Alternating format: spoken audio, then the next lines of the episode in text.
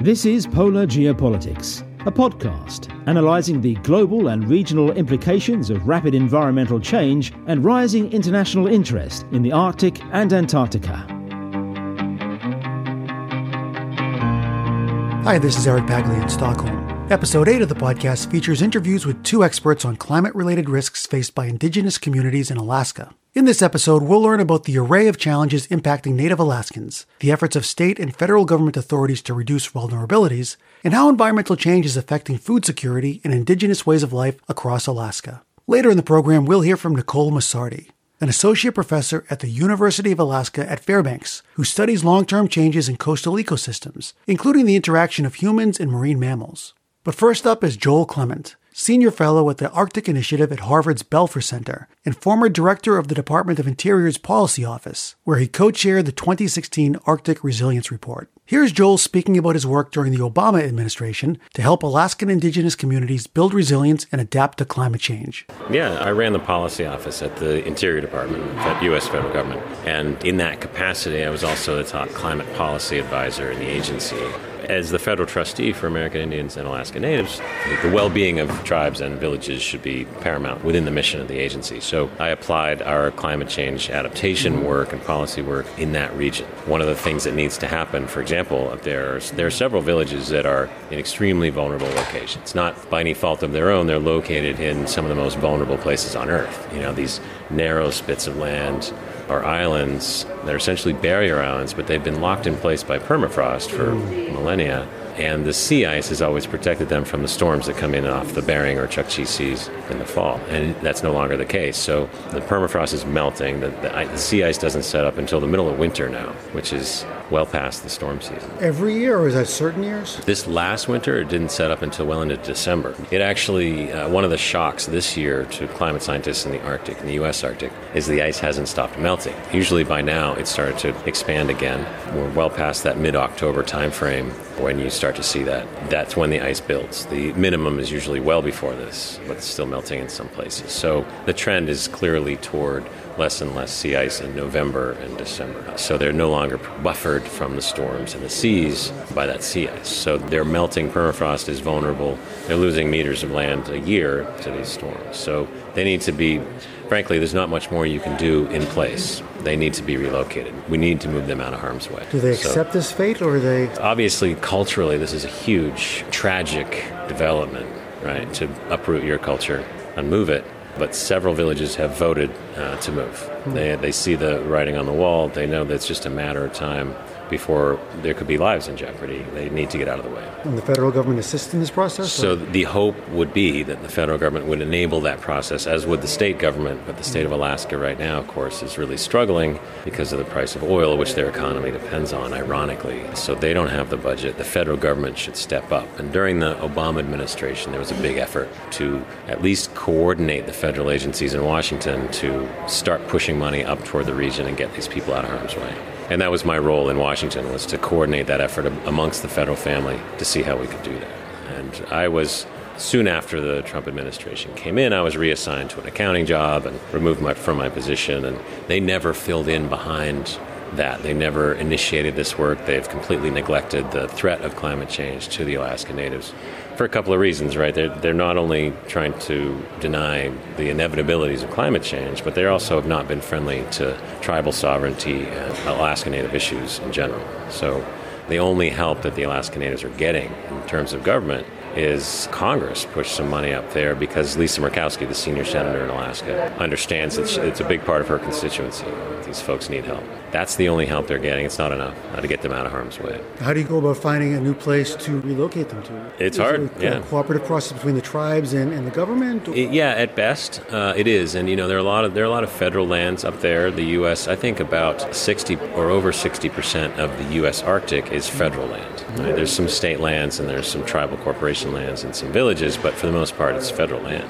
Parks, Bureau of Land Management, Fish and Wildlife Service. So there have been examples so far, and we'll see more, hopefully in the future, of federal agencies doing land swaps with these villages to enable a relocation. I don't think any agency would stand in the way of that. It's really just the White House needs to give direction for that to happen. So the land could be acquired. It's more the cost of then building infrastructure in that new location. And in the Arctic, it's just really expensive. Do you look for particular characteristics in these new locations, like higher ground or anything? Rock.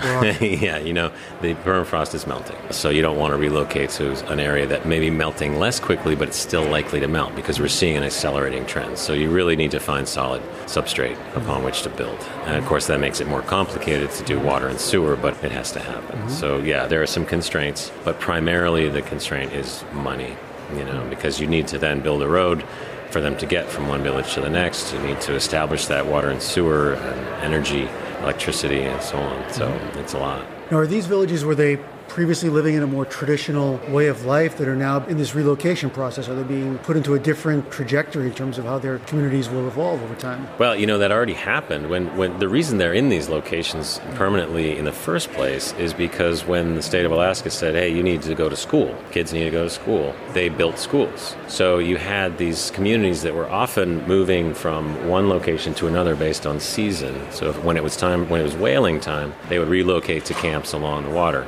But when they built the schools, they built them wherever they could get barges in, which was usually right there on the barrier islands. So they ended up having to move there permanently. So that change in trajectory took place way back then. This was many decades ago. So that was already an unfortunate constraint on their cultural resilience, but at least they were close to the resource for the most part, because in the winter the sea ice is their highway, in the summer there's hunting and gathering, and of course the whaling in between. So they were very adaptable and have always been very adaptable. That's how these cultures have survived in the Arctic all these years. The problem now is that could happen once again. You uproot the culture, locate it in one place permanently. It's a constraint, but they've learned to adapt to that constraint. My guess is then they would find a way to once again have seasonal camps by the sea in order to do those things that they would normally do as a subsistence culture. You mentioned cultural resilience. Is that one of several ways you apply the resilience concept? Cultural, oftentimes it's ecologically understood. Yeah. Is there other ways to think of resilience, and how do you actually implement it? Yeah, that's we think of resilience in terms of social ecological systems. Mm-hmm. So because, particularly in places like the Arctic, where the social systems and cultural systems are so closely linked with the ecosystems, you really can't manage one or the other. You really just have to think of these as an interoperable system. So the way to then implement resilience is to look across all of the drivers of change, understand, if possible, where the tipping points are, look for those thresholds beyond which you would have a really hard time bouncing back, and establish some parameters and identify some actions that will allow a community to kind of weather those changes, right? Whether it's the loss of sea ice or the effect of warming permafrost on species migration, right? So you just can't separate the ecosystem from, especially when they have a subsistence culture, because the migratory patterns and seasonal patterns are exactly how they identify hunting and forage opportunities. These are incredibly adaptable cultures, but they've never seen this rate of change, which is saying something. They've been around for thousands of years, but no humans have seen this rate of change in the Arctic. I think we can go back to whatever wiped out the dinosaurs 65 million years ago and see this rapid change, this rate of change, which is really striking. So their resilience, cultural, geographic, all of the above, have been constrained by non-indigenous actors like governments for so long now that it's making it harder for them to bounce back in situations like this. So we are absolutely obligated to assist, allow them to do whatever it is they want to do, wherever they want to do it. How is that determined? I mean, is there some sort of consulting process between government officials and local leaders? Yeah, one of the things we funded from the Interior Department was a process called these village planning groups. And the village planning groups consisted of all the different stakeholders, whether it's federal and state agencies or local communities, local leadership, tribal leadership, and businesses. But the decision-making had to take place at the community level. So you can't come in, the federal government can't come in and say, okay, we know what you guys need to do, we'll help you do it. And rather, it needs to be, okay, what do you want to do? Do you want to relocate? Would you rather defend in place, as some villages have chosen to do? Because we're talking about over 30 villages that are threatened. We focused on 4 during the Obama administration because they were so close to risk, or their risk was so high. But there are many of them. So they're all choosing different approaches, and that's where you have to start. Sometimes that slows things down, but it's essential. There's such a dark history of imposing big changes on communities communities like that.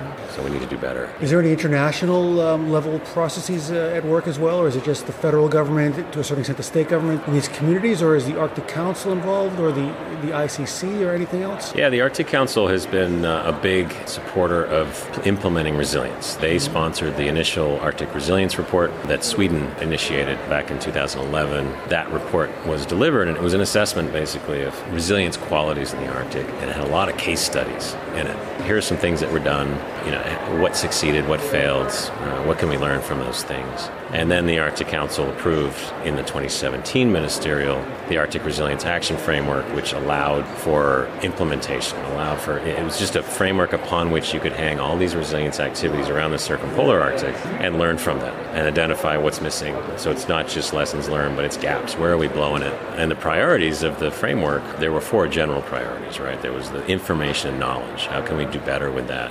The second was building adaptive capacity in the communities. And then there was a governance section. What are the laws and policies we need to help advance resilience? And then the most difficult one is the finance chapter. How are we going to move resources into the region? Enough resources to get people out of harm's way, to provide for resilience, to improve economies. You know, how can we help lift communities and cultures in the north? So the international community has been very helpful in that regard. And of course, the cool thing about the Arctic Council is there are representatives from these indigenous groups that sit on the Arctic Council, right? So you have, in the case of our Arctic, we have Aleut representation, we have Inuit representation through the Inuit Circumpolar Council. The Gwich'in and the Athabascan are all participating in this process. So in Alaska, we have 4 of the 6 permanent participant groups, they're called, engaged. The others around the world or around the circumpolar Arctic are doing the same. So the Sami reindeer herders are a big part of that process as well.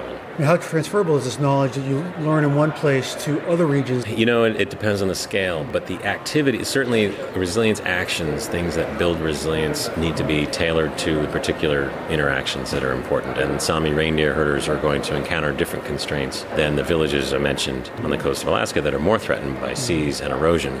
But the things that we most need to do on the resilience front in terms of building capacity and moving resources into the area and improving fate control and the empowerment of local communities are very similar, even though the circumstances are very different. So there's still a lot we can learn around the circumpolar Arctic from one another's actions. So yeah, some opportunities there. And how about other emerging challenges or changes, such as economic development? Here in Greenland, mining, and in other places, resource extraction. How does this interact with building resilience or the loss of resilience? Yeah, so we've seen examples of very non-resilient, very rigid economic structures in the Arctic.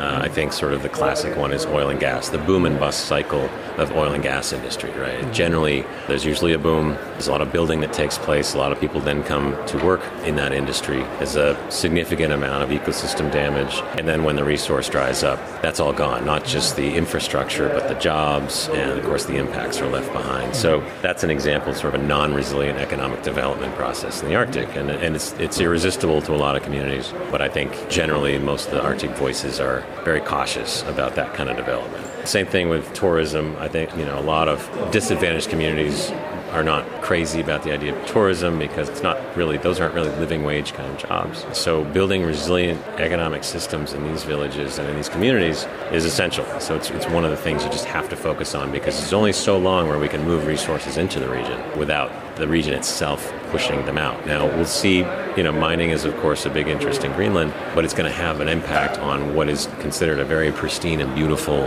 natural environment, which may have some attractions to, you know, tourism and so on. So they'll need to balance those things. And, you know, it's ultimately probably going to come down to that. I think the economics of it will determine that. But there's a lot you can do to improve the social impacts of tourism and make it a little more culturally beneficial and avoid the permanent impacts of those extractive industries.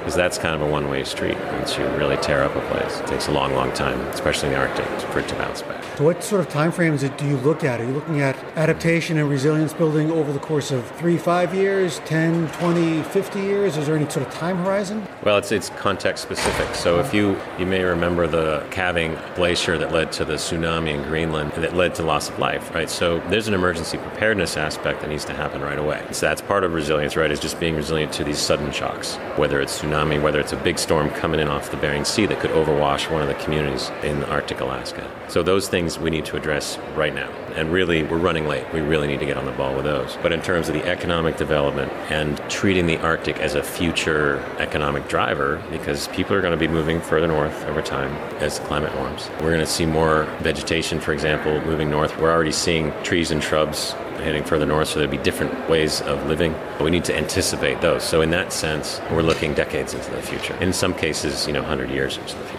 You get beyond that and it gets very difficult to get your head around it. But it depends on the question being asked, the management question or the cultural question being asked as to what your time frame is. Just one final question. It's a fascinating discussion. What sort of experts are involved in these processes?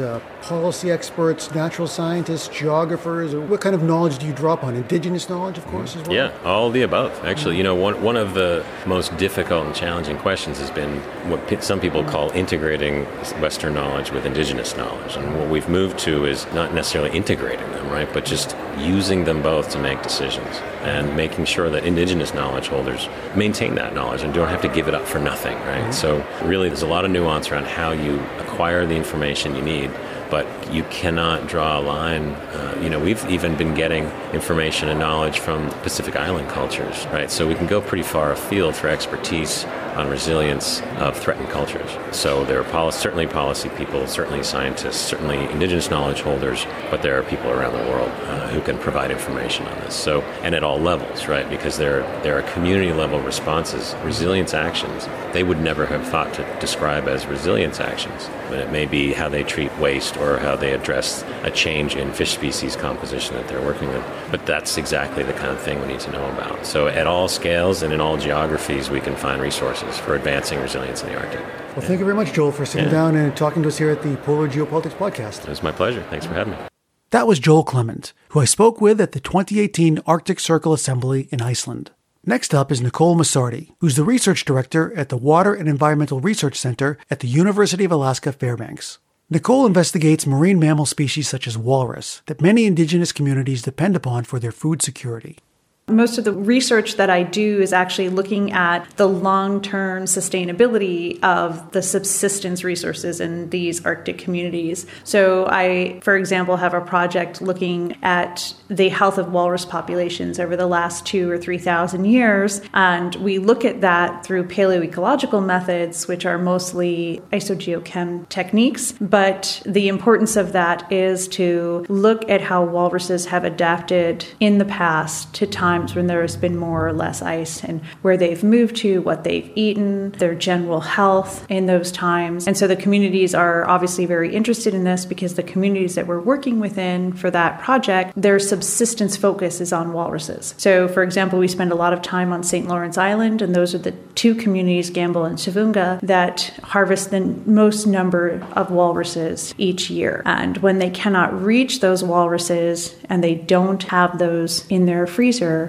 it's a big problem for the communities because people go hungry. And their towns and villages have actually asked for help in the past when they haven't been able to get out to these walruses because they have no food. So the way that I look at it is if we can learn from the past what was happening with those walruses, where it went, whether or not their populations dropped, that we can help manage for the future of these communities that rely so much on them. At the moment, it's appearing that walruses are actually fairly adaptable and that they have weathered these times of less ice in the past. But the problem that these communities are having right now is that the ice has changed so much they cannot reach the walruses during the hunting season. Even though the walruses are out there, the communities are still falling short of what they need. How have these communities adapted to these changing conditions in the past, and how are they doing it now? You mentioned they have to actually ask for help. Do they ask for the state government? Or? The state government has actually declared emergency. And oddly enough, in years past, some of the fishery communities, some of the processing plants have wound up shipping tons of fish up there for them to eat for the winter, for which they were quite grateful, but it's still not their subsistence food because that's not what St. Lawrence ever really had as a basis for their food in the past. So yeah, it goes up to the state level. In general, you see a change over time in the basis of the diets of these communities? It's actually I think, probably quite complicated, and there are people who know a lot more about this than I do. But shipping food, Western food, out there is very, very expensive. So these are the communities that you sometimes read about in the newspapers where a gallon of milk is $10 and fresh food is impossible to get. So they have a local store. There's not always a lot of things on the shelf, and most of the products are dried goods or canned goods, and they can definitely purchase these things, but there's not a lot of money in these communities. There's not a lot of work to do. So I think that it's in part economic, but it is also in large part cultural. I mean, this is their cultural identity. This is the place that they live, and walruses are a huge part of that. The kids are going out hunting. When you have hunter meetings, there's high school kids who are let out of classes to come sit in on the meetings. So it's definitely an important part of their culture. And how much variation is there in terms of the basis of their food security from the north and across the various parts of Alaska? And has that been changing over time because of changing environmental conditions? It's changed quite a bit over time. Part of it is changing environmental conditions, and part of it is change brought on by an influx of the Western world, if you would like to say. So the communities, for example, Barrow and its surrounding communities, are still whaling. As you move farther down south, all of this will change. So there are communities that are beluga whalers instead, and then communities that hunt mostly ice seals, communities that focus on walruses. And as you get much farther south, those communities seem now to focus mostly on fisheries, subsistence fishing, and they are also quite a large part of the commercial fishery as well. So there are many towns along the Alaska Peninsula and into the Aleutian Islands that participate quite actively in commercial fishing of salmon, commercial fishing of cod, and even crab fisheries. I think that it's just sort of depended in part on the history, in part on the communities themselves and what's happened since there's been an influx of the Western world. That was Dr. Nicole Massardi, who I sat down with at the recent Humanities for the Environment Circumpolar Observatory meeting in Sigtuna, Sweden.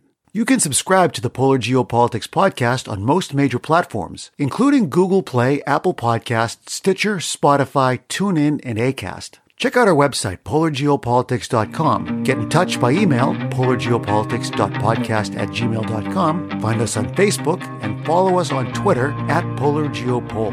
Music by Mark Vandenbosch. Voiceover, Keith Foster. Logo design by Daniel Brockman. My name is Eric Paglia. Thanks for listening to Polar Geopolitics.